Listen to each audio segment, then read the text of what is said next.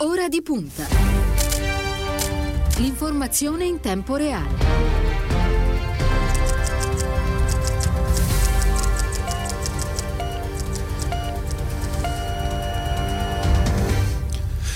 Sono trascorsi tre minuti dopo le ore 8, una buona mattina e ben trovati all'ascolto da parte di Cristiano Bucchi, un saluto alla squadra di Ora di Punta con Ilenia Daniello alla parte tecnica. Allora, ripartiamo da qui, in collegamento telefonico ci ha raggiunto Ugo Magri, quindi la lista della stampa, buongiorno e grazie per essere con noi. Magri. Buongiorno. Eccoci qua, e ben ritrovato. Allora, eh, intanto ci, ci racconti com'è andato questo primo giro di consultazioni?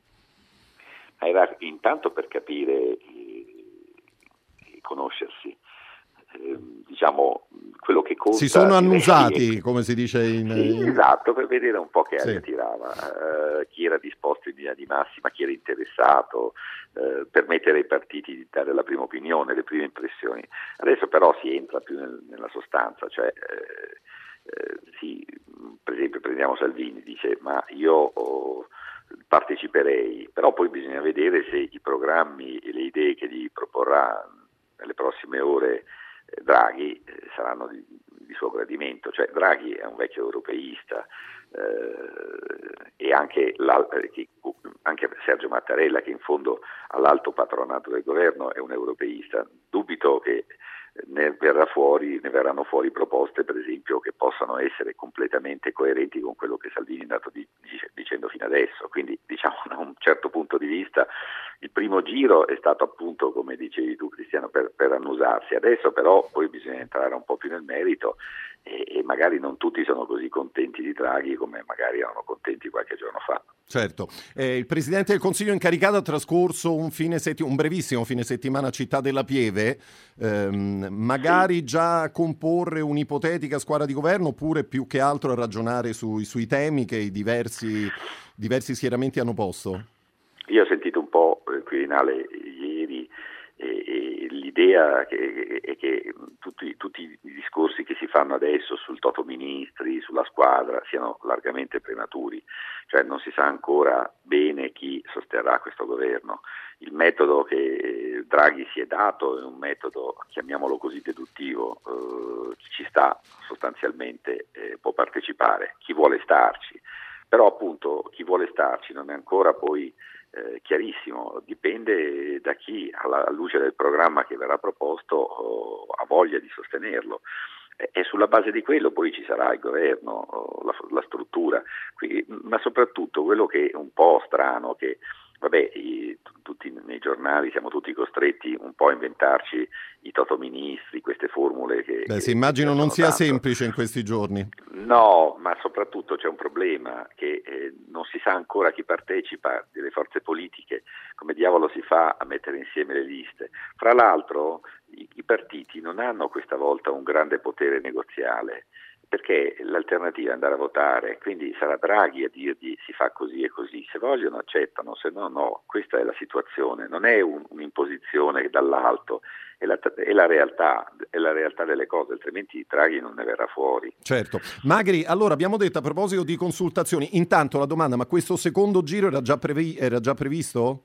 Sì, sì, sì, sì, era previsto, era previsto largamente fin dall'inizio, non se ne parlava tanto, però insomma eh, Draghi ha bisogno di arrivare poi a una sintesi, ci arriverà nei prossimi giorni, è possibile poi che entro la settimana si chiuda, anzi è auspicabile, però insomma il primo giro appunto è stato di conoscenza, il secondo per entrare nel merito e poi dopo uh, chi, quando sarà chiaro chi e come lui farà probabilmente una sintesi, metterà dentro dei ministri politici, però insomma la ressa che si forma in questi casi no, con, con, tutti quegli aspiranti ministri che sperano, sgomitano, eccetera, sì. Beh, insomma è no, non, è, non, è, il caso di questa volta. Ecco.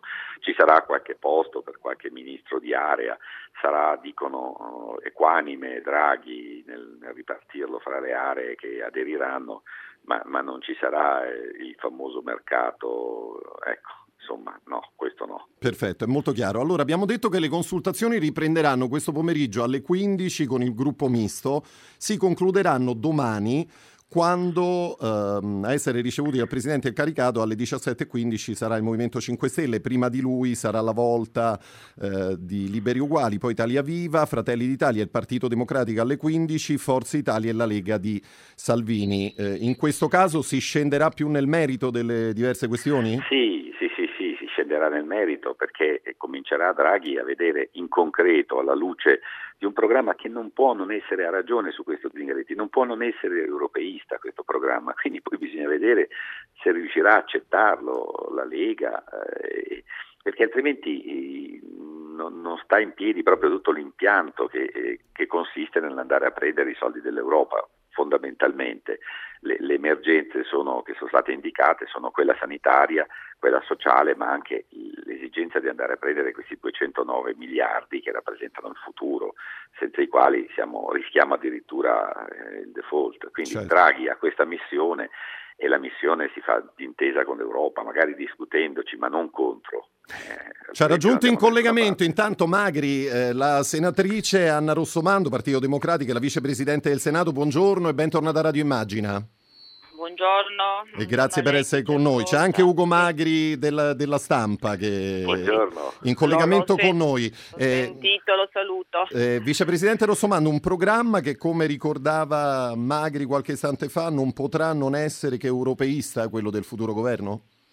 Beh sì, eh, certo, sì, sì, lo, l'ho sentito e sottolineo appunto nel, nel, dibattito di queste ultime ore sui cosiddetti paletti delle varie forze politiche che sosterranno Draghi, in realtà come ha detto appunto anche il segretario Zingaretti, il perimetro ovviamente lo stabilisce Draghi, ma se parliamo di un perimetro europeista, parliamo dell'Europa di oggi che anche Draghi ha, ha contribuito a costruire, quindi un'Europa eh, solidale, un'Europa che è per la transizione ecologica, eh, un'Europa che investe su ricerca, sulla parità di genere, cioè è, è un'Europa che mh, ha un indirizzo molto preciso e che tra l'altro è un'Europa molto diversa da quella del passato, insomma, quindi come dire, c'è, c'è già eh, una roadmap da questo punto di vista. È un'Europa che è per il lavoro. Noi naturalmente come Partito Democratico eh, portiamo il nostro contributo che d'altra parte era già eh, delineato nel contributo all'elaborazione del Recovery Fund dove al primo posto c'erano lavoro, eh, inclusione, transizione ecologica e naturalmente anche eh, riforma fiscale in senso distributivo. Sono i temi che ribadirete nel secondo giro di, di consultazioni domani quindi? Beh, indubbiamente, perché questo, come dire, è, è, è, la linea, è, la linea, del PD e il contributo del Partito Democratico, non solo per la questione del recovery, ma insomma al, al progresso del Paese, è la lettura tra l'altro che, che ci dà eh, la crisi pandemica e la crisi economica che sappiamo non è che è piovuta come una disgrazia dal cielo, ma è, è anche proprio dire, il frutto di, di, una serie di questioni rimaste irrisolte. L'ultima er- eredità del liberismo sfrenato, dell'economia di mercato senza se e senza ma. E naturalmente in tutto questo, mh, come dire, ultima ma non ultima, la questione della sanità pubblica eh, territoriale e molto modernizzata con l'aiuto della tecnologia. Certo, anche perché Magri, insomma, come ricordava la senatrice Rossomando, la strada sembra essere abbastanza tracciata, no? cioè il lavoro del futuro governo, da una parte la pandemia, la crisi economica e poi c'è tutta la questione vaccinazione, eh, l'intervento su una sanità, la scuola, più o meno saranno questi i punti che, che guideranno il prossimo governo. Questi, assolutamente sono questi. E, e, Draghi ha un mandato sotto questo punto di vista molto chiaro. Questo è un governo che nasce per fronteggiare queste emergenze. Eh, io credo che Mattarella l'abbia, l'abbia, detto in molti modi, una maggioranza come dire, eh, delimitata, chiara sarebbe stata preferibile senza dubbio per portare avanti certi programmi, però eh, non è stato possibile, quindi bisogna almeno portare a casa determinati risultati che sono quelli fondamentali, perché senza di quelli non si va da nessuna parte. E questo, da questo nasce l'iniziativa, non, sapendo che anche dei limiti, i limiti sono quelli appunto rappresentati dal programma E, adesso nelle prossime ore dobbiamo aspettarci che questo programma cominci a prendere forma diciamo, in maniera più chiara anche rispetto a punti specifici, quelli che la, senatrice ha appena indicato. Quindi eh, questo maturerà credo fra, fra oggi e domani. Non credo che Draghi si presenterà con un programma ma con qualche indicazione in più, lo penso, lo penso, che, sia, penso che sia ragionevole. Quindi già nel fine settimana il giuramento del eh, prossimo governo? Se non ci sono intoppi, il, c'è, mi pare di cogliere nelle cosiddette alte sfere istituzionali eh, una certa fiducia. Fino adesso la strada non è stata in salita, però proprio quando si comincia a delineare meglio quali sono i programmi, beh, gli ostacoli possono sorgere. Quindi insomma, eh, se il tutto andrà bene, sì, entro la settimana. Certo, staremo a vedere. Ugo Magri, grazie per essere stato Buona con noi. Giornata. Buon lavoro e a presto. Era il quirinalista della stampa. Eh, senatrice Rossomando, immagino che Sì. ieri abbia ascoltato quelle che sono state le parole del segretario del Partito Democratico, Zingaretti, ospite di Lucia Annunziata. Ha detto Zingaretti, appena finita questa vicenda, porrò il tema di come andare avanti. In due anni è cambiato tutto e l'avevo detto prima della pandemia, serve una discussione politica vera sull'identità e il profilo del partito. Ehm, e se lo eh, possiamo fare è perché in questi due anni abbiamo ricostruito una speranza in Italia che si chiama Partito Democratico. Eh, concorda con questo giudizio del segretario? Ma eh, sicuramente, eh, appunto, come dicevo, la, la- la crisi pandemica e la crisi economica e sociale ha in pochissimo tempo rivoluzionato le agende, le agende politiche. Quindi quando parliamo di eh, aggiornamento del- della linea e del profilo ci riferiamo a questo e che quindi vuol dire fare un ulteriore passo decisivo in avanti, eh, che peraltro su questioni eh, sulle quali la eh, segreteria Zingaretti ha vinto il congresso. Cioè, noi eh, siamo entrati, eh, siamo usciti da un'era in cui sul lavoro era stato prodotto il Jobs Act che individuava come riforma del mercato del lavoro una delle principali leve per creare lavoro e che ha portato ha offerto sul piatto del sacrificio l'articolo 18 in Europa. Oggi siamo in un'Europa che ha fatto SURE, cioè per garantire il più possibile la tutela dei posti di lavoro, quindi sicuramente non libertà di licenziamento, ci misuriamo certo per un'emergenza, è chiaro che non siamo nella stessa situazione, ma ci misuriamo con il problema che tutti hanno molto chiaro di come eh, bloccare i licenziamenti e garantire comunque un passaggio da eh, una fine che comunque arriverà del blocco dei licenziamenti a invece, al- a- ad assunzioni e creare lavoro e quindi anche come tutelare questo, questo passaggio. Quindi siamo eh, in, un'altra, in un'altra era politica, ma certamente con una direzione che va avanti, eh, come dire, in una linea ben precisa. Ecco, quindi da, da questo punto di vista certamente, ma oggi si discute, se- cioè, nel momento in cui l'Europa dà indirizzi che incidono diciamo, sulle direttive delle politiche economiche e industriali, anche il rapporto tra Stato e mercato, non è che lo diciamo solo noi, è una riflessione collettiva, cioè se ci arriva anche Ursula von der Leyen, penso che la direzione è quella, se invece si pensa di, come dire, di riprendere da dove, da dove si era lasciati, credo che come dire, sia un'analisi sbagliata, ecco, non è una questione di contrapposizione, ma come sempre bisogna partire da un'analisi corretta della situazione per individuare gli obiettivi. Certo, senta senatrice Rossomando, io la vorrei, naturalmente se è d'accordo, portare anche su altri temi che poi sono i temi eh, del futuro governo, per esempio la pandemia. Sì. Anche ieri 11.600 nuovi casi eh, a fronte di 206.000 tamponi, ci sono stati purtroppo eh, ancora molti morti, 270 le vittime, quindi da una parte eh, c'è una emergenza ancora da, da gestire, dall'altra c'è un piano vaccinazioni eh, da, da mettere a punto in qualche modo, regioni italiane che si ricolorano e poi quelle immagini comunque noi ogni lunedì facciamo un po' il punto di quelli che sono stati poi vari assembramenti, no? qui e là nella penisola che anche questa volta purtroppo sembravano segnare allo stesso modo tutta la penisola, da nord a sud, insomma la gente forse anche un po' complice il bel tempo eh, che c'è stato sabato scorso, ne ha approfittato per stare per strada e non sempre rispettando, rispettando il distanziamento. È preoccupata?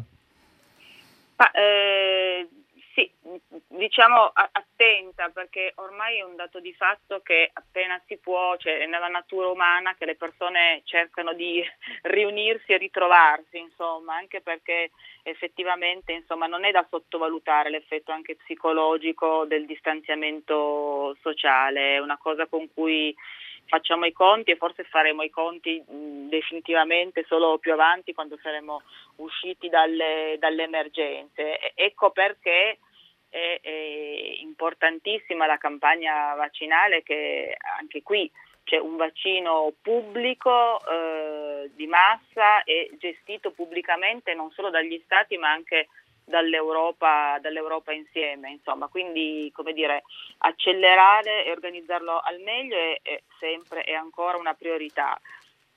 Preoccup- bisogna tenere duro sulle, sulle misure condivise, su una informazione sulle responsabilità che stanno su ciascuno di noi, cioè quando si dice la salute è un bene pubblico lo si intende eh, ovviamente sia come accesso al diritto alla salute ma anche come una responsabilità collettiva. E anche qui mh, mm, cioè, spero che non, non, non appaia come diciamo, un cenno un po' eh, della retorica, però eh, qui c'è un grande scontro e bivio tra concezioni eh, diverse, c'è chi punta sull'individualismo e sul darwinismo sociale, come dire, sta da un lato puntare invece sul senso della collettività, sulla responsabilità, sulla cooperazione vuol dire anche questo. Cioè allora il contributo dei partiti un contributo di idee, di sentire, ma anche la formazione di una coscienza collettiva, insomma, da questo punto di vista, insomma, noi ovviamente ci prendiamo tutta la responsabilità di contribuire a questo. Certo. Eh, siamo in chiusura, senatrice Rossomando, lei pensa che nel fine settimana avremo il, il nuovo governo, si arriverà al giuramento di Mario Draghi? Mm, non tocca ovviamente a me stabilirlo, ma mi sembra che andiamo assolutamente in quella direzione, ma soprattutto è la, è la direzione, l'impronta che ha impresso il Presidente della Repubblica nel dare l'incarico al governatore Draghi. Eh, lo ricordo, era la vicepresidente del Senato, Anna Rossomando, Partito Democratico. Grazie per essere stata con noi, una buona giornata. Grazie, una buona giornata a tutti. Arrivederci e grazie. Ricordo allora, a proposito di consultazioni, che il lavoro del presidente incaricato Mario Draghi riprenderà quest'oggi alle 15 eh, con il gruppo misto, poi domani è la, la giornata, quella, quella, più importante, si inizierà alle 11.45 con il gruppo di Liberi Uguali, alle 12.30 sarà la volta di Italia Viva, alle 13 eh, Fratelli d'Italia, a seguire nel pomeriggio alle 15 i gruppi del Partito Democratico, poi Forza Italia, Italia, la Lega e infine tra le 15, eh, tra le 17, scusate, le 17.30 sarà la volta del Movimento 5 Stelle.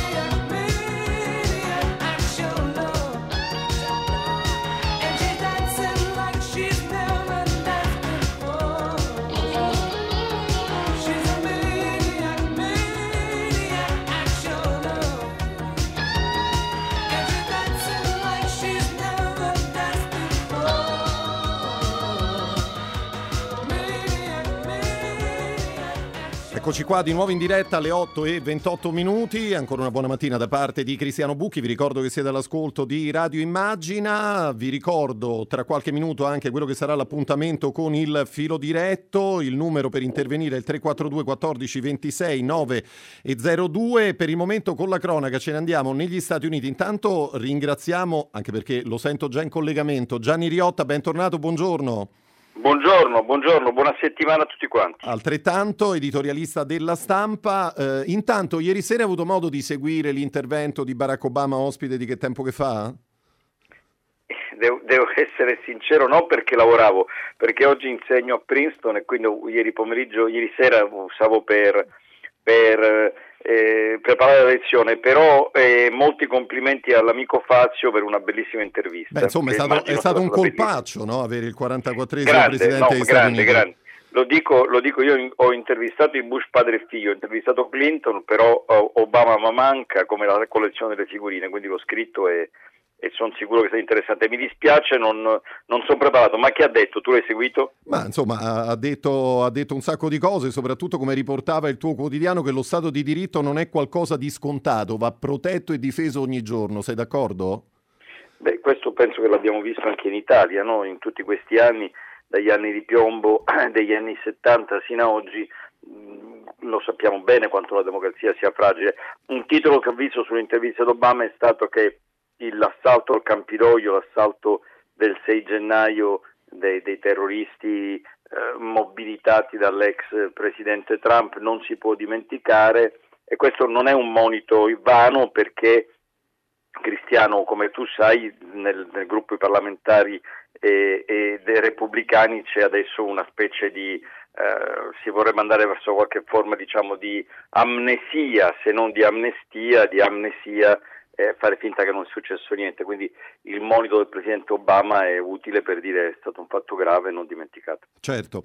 Riotta, allora noi ci eravamo sentiti qualche giorno fa, qualche ora prima dell'insediamento del 46 presidente degli Stati Uniti Joe Biden. È passato qualche giorno, siamo all'8 di febbraio, di cose ne sono, ne sono successe tante, soprattutto in quest'ultimo eh, fine settimana. Intanto l'esempio più emblematico eh, è giunto eh, venerdì, no, sabato scorso, quando quando uh, l'ex vice di Obama, Joe Biden appunto, ha detto di non volere che Trump continui a ricevere i briefing degli 007 americani, eh, come si usa fare solitamente per gli ex presidenti, per l'appunto. Cosa significa tutto questo?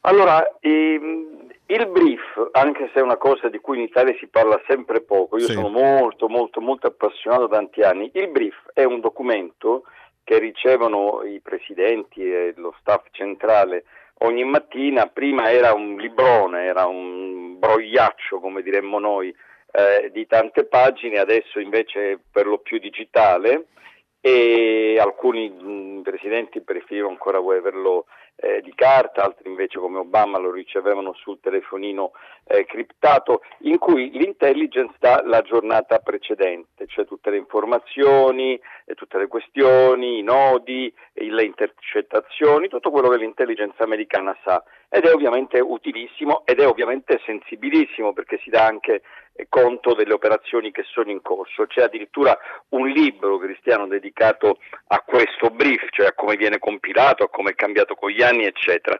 Di solito, per cortesia, i presidenti eh, uscenti, i presidenti che non sono più a Casa Bianca, continuano a, a riceverlo.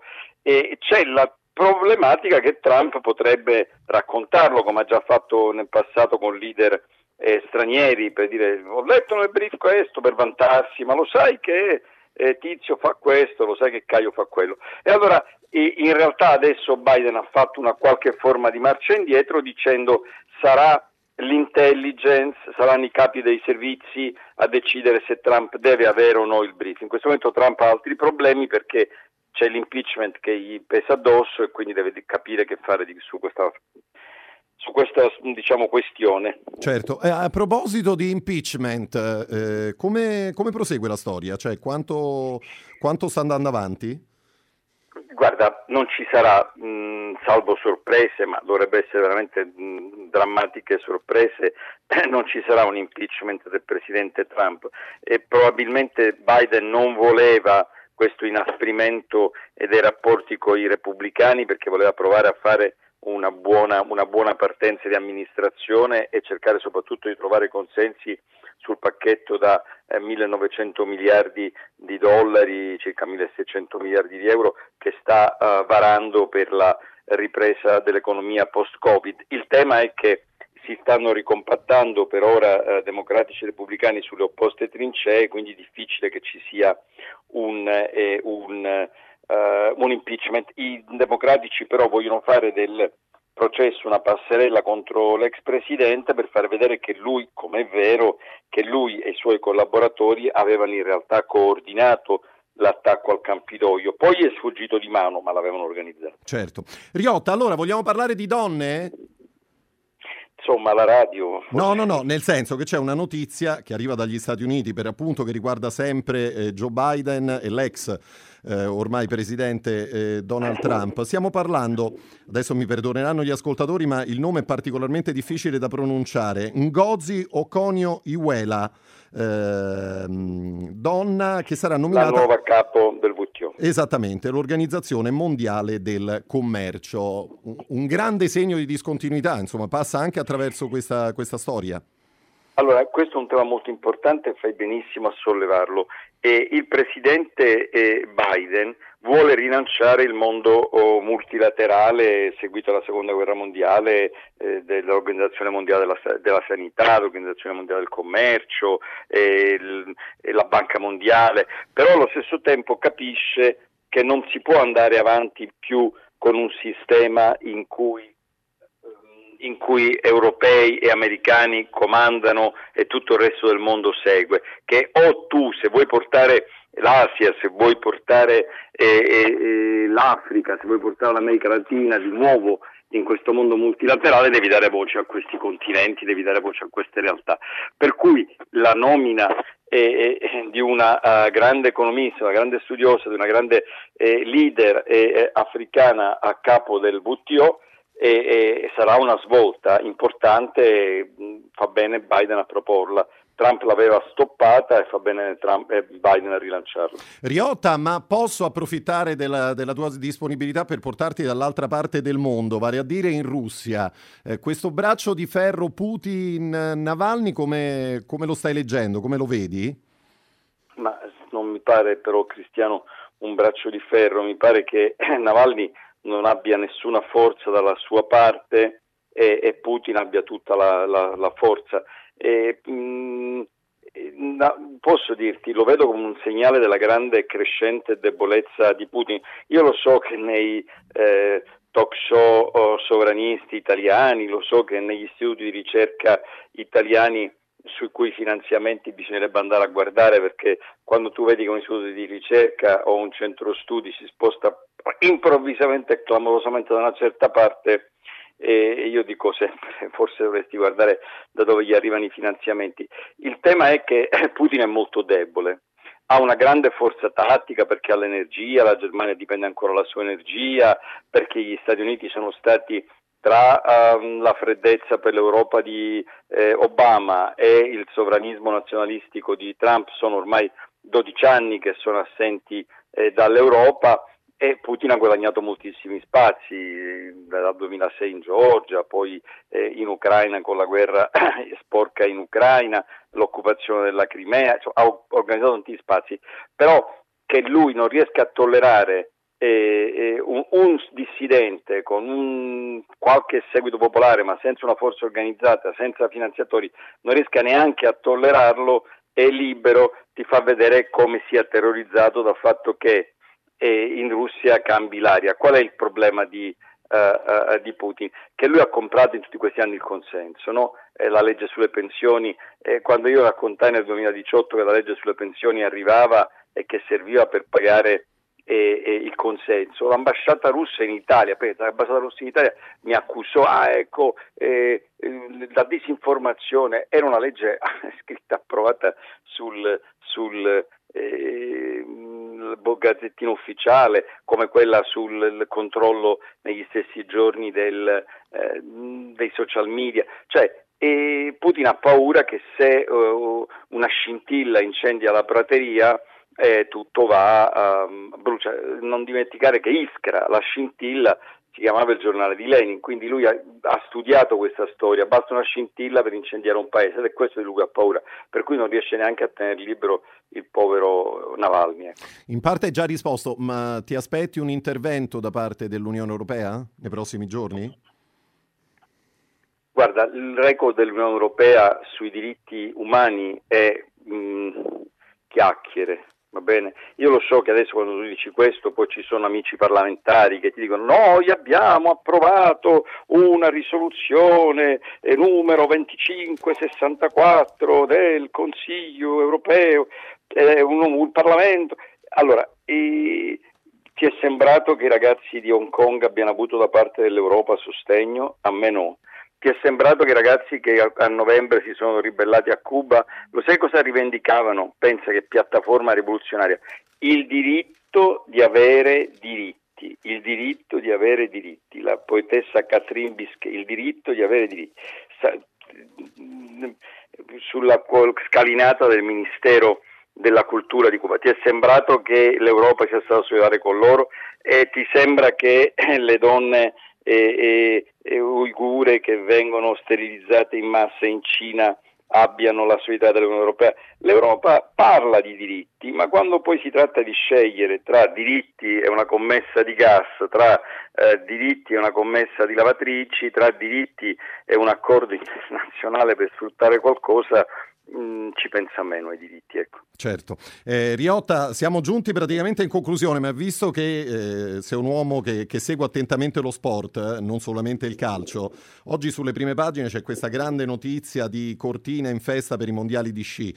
Eh, la stampa scrive così l'Italia è tornata in Mondovisione, sulla prima del messaggero c'è scritto Cortina sarà show anche senza pubblico. Eh, si può fare uno show anche, anche, senza pubblico, è vero? È così nella, nell'epoca, nell'epoca del, del, Covid? Dobbiamo fare show anche senza pubblico. Ieri c'è stato il Super Bowl negli Stati Uniti che non è stato quello che era in passato, però in questa fase non, non, non possiamo dimenticare che appunto lo sport distrae le persone, lo sport fa passare una serata piacevole a tante persone che per l'economia e la pandemia non hanno molti motivi per sorridere, quindi viva Cortina, viva eh, lo sci, speriamo anche che malgrado eh, l'assenza della nostra atleta eh, prediletta gli azzurri abbiano grandi soddisfazioni, ma speriamo soprattutto che sia una grande festa dello sport e che vincano diciamo, davvero le persone che più eh, incarnano i, i, valori dello sport e lo stesso possa essere vero anche in Juventus Inter eh, di Coppa Italia tra poche ore per cadere diciamo dagli sport nobili agli sport pedestri. certo, Goggia, Goggia è la nostra azzurra purtroppo. Goggia, Goggia, purtroppo si è, si è, infortunata sul più bello, ma questo accade, accade spesso. Oggi c'è sport. una bellissima intervista della Manuela Udissio sulla Repubblica con la Ledesca, non so se la mia pronuncia è eh, buona o cattiva, eh, ma che la sua grande rivale è cieca che dice eh, mi mancherà mia sorella, siamo come sorelle. vincere senza di lei non sarà lo stesso, molto molto bello. Riotta, grazie per essere stato con noi, buon lavoro, a, a presto. Evviva, buon lavoro.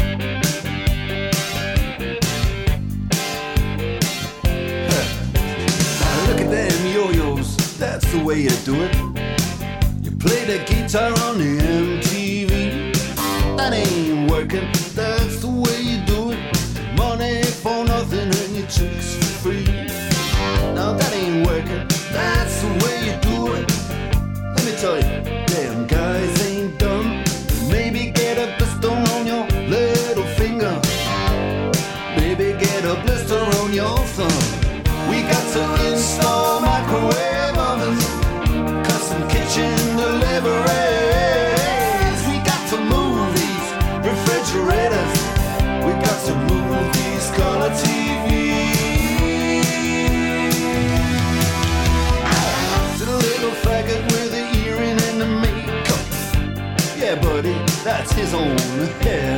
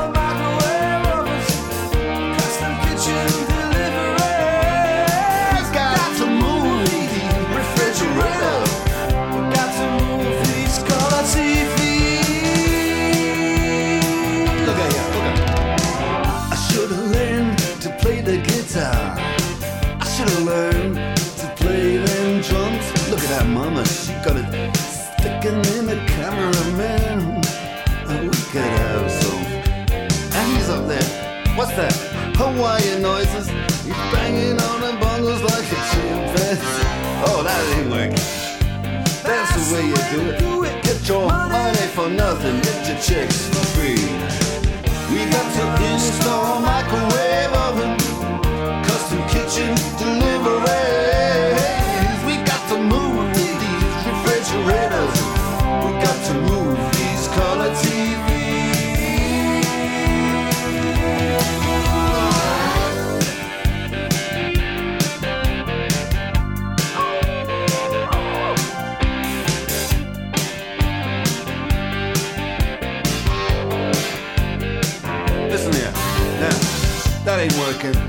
that's the way you do it. You play the guitar on the MTV. That ain't working, that's the way you do it. Money for nothing and your chicks for free. Money for nothing.